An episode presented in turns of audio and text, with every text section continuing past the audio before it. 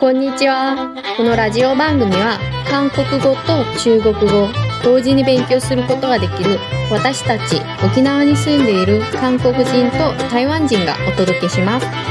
私は韓国語担当のキムと申します。こんにちは。私は台湾出身で中国語担当のショウと申します。今日の番組は沖縄の97歳のお祝いカジマヤをお届けしたいと思います。前半は韓国語で、後半は中国語で、ぜひ皆さんも一緒に練習しましょう。キムさん、今週の金曜日はカチマヤでしたね。カチマヤのことわかりますかカジマヤは沖縄方言で風車のことですね。そうなんです。でも沖縄では97歳になりましたら、心が子供になりますので、人生を一周しましたことで、ぐるぐる回る風車に例えとしてます。なるほど。私たちがいる沖縄の国頭村ではお年寄りが多いので、この重要な節目はみんなで一緒にお祝いしますね。だって97歳は本当にすごいですね。よく考えたら今年が97歳になることは1924年に生まれたってことですね。第二次世界大戦の前だったんですよ。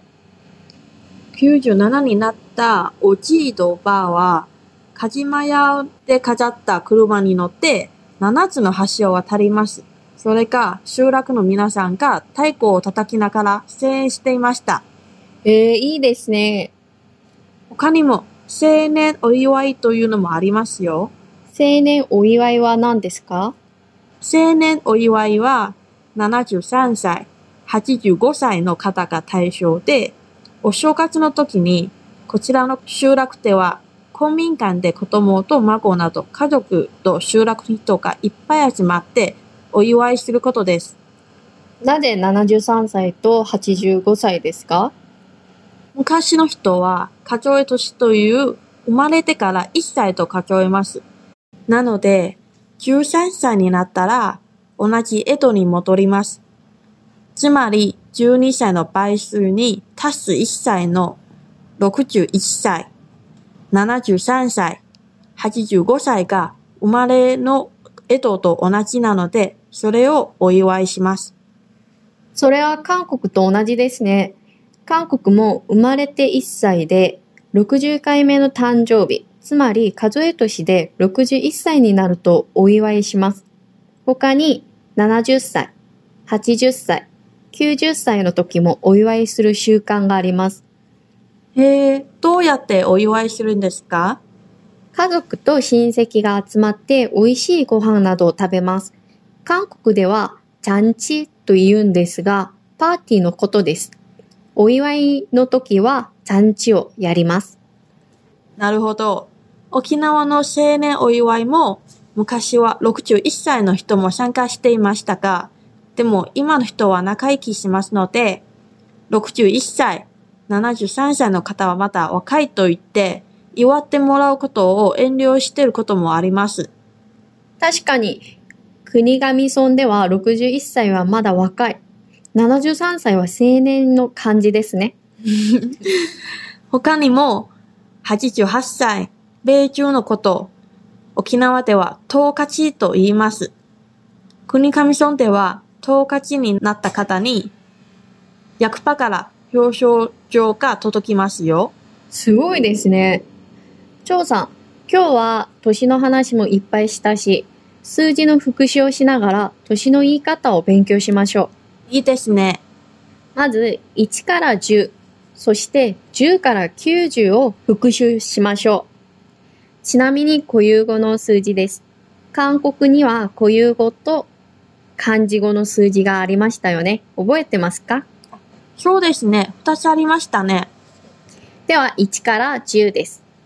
花、花、 둘、 どる、 셋、 せ、 넷、 ね、 다섯、 たそ、 여섯 よそ、 일곱, いるこ、 여덟, よどる、 아홉, あほ、 열.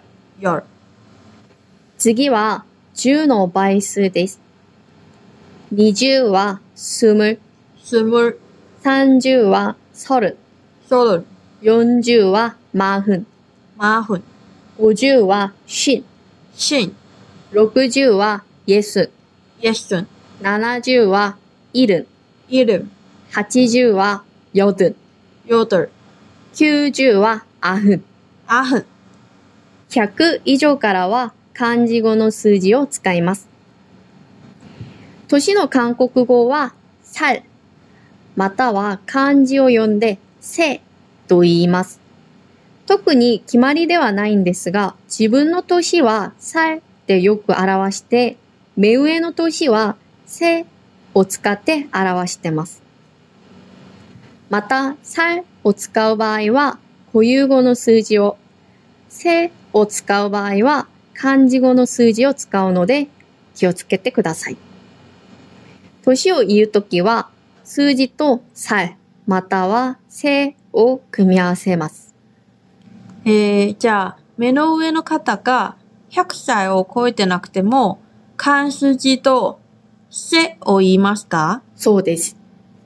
うーん、じゃあ、こういう数字の年の言い方覚えなくてもいいんじゃないんですかでも自分の年を言うときには固有数字で例えば私は30歳ですの韓国語は저는30살입니다になりますね。いやーすごい。韓国語の敬語は日本語より複雑な気がします。数字の言い方も、もう中国語の方が簡単ですね。そうですね。皆さん頑張ってください。としか言えないです。では、固有語の数字の場合ですが、数字の後ろに単位を表す表現、例えば、一歳の歳、一枚の枚、一台の台などが来る場合は、1から4、そして20は形が変化します。花の場合は、はん、ハン、 둘は、どゥドゥ、 셋 와 세, セ、 넷 와 네, ね、 스물 와 스무. 住む、例えば、1歳の場合は、花살ではなく、半살です。二十歳の場合は、スムル살ではなく、スム歳になります。うん。確かに、この前のビール一杯のメチューハンジャンにもこの話してましたんですね。そうです、それです。でもあの時は20の変化は言ってなかった。なるほど。20も変わりますね。そうなんです。もう他にないですよね。ないです。ないはず。大丈夫。 それで、田島綾の97歳は韓国語で、アフン7歳。あふん、いるこ歳。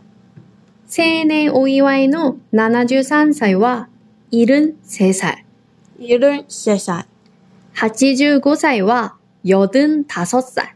よどんたそ歳。トーカチの88歳は、ヨドン8歳。よどんよど歳。そうです。せっかくなので、性を使った漢字語の数字の表現もやってみましょうか。まず、漢字語の数字は1から10まで覚えればほとんどの数字を数えるので、1から10までやってみます。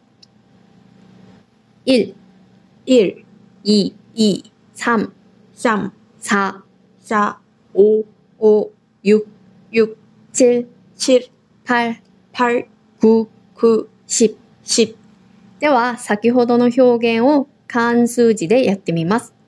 カジマヤの97歳は97世。くし、ちるせ、青年お祝いの73歳は73世。ちるし三世、 85歳は85世。ぱるしおせ、トーカチの88歳は88世。ぱるしぱるせ。そうです。よくできました。では、張さん、中国語をお願いします。はい。まずは数字を復習しましょう。もう3回目なので、一気に1から10まで発音してみましょはい。う。い、二、三、四、五、六、七、八、九、十。へえ、私は一気に10まで難しいです。では、1から5、そして6から10を分けて練習しましょう。はい。一、二、三、四、五、一、二、三、四、五、はい、上手です。次は、六、七、八、九、十。六、七、八、九、十、十、六、六、六、六、 OK。十。十、うん、十は特に問題ないよ。はい、そして、10から90までも練習しましょう。10、十、 20は20、二十、 30は30、三十、 40は40、四十、 50は50、五十、 60は60、六十、 70、70は70、七十、 80は80、八十、 90は90。九十。はい。そうなんです。変化がないんですので、韓国語と比べて簡単ですよ。でも発音が難しいですね。今のすの発音は先週のすと似てますね。そうですね。これは成長を気にして発音してください。今の数字の10は成長2で上がります。先週の私はの4、4は成長4でカラスの鳴き声みたいに下がります。なるほど。はい。そして、年の中国語は、岁です。数字の後ろに、岁を足して、じ年齢を言います。まずは、97歳は、97歳。九十七岁。はい。73歳は、73歳。七十三岁。はい。85歳は85歳。八十五岁。はい。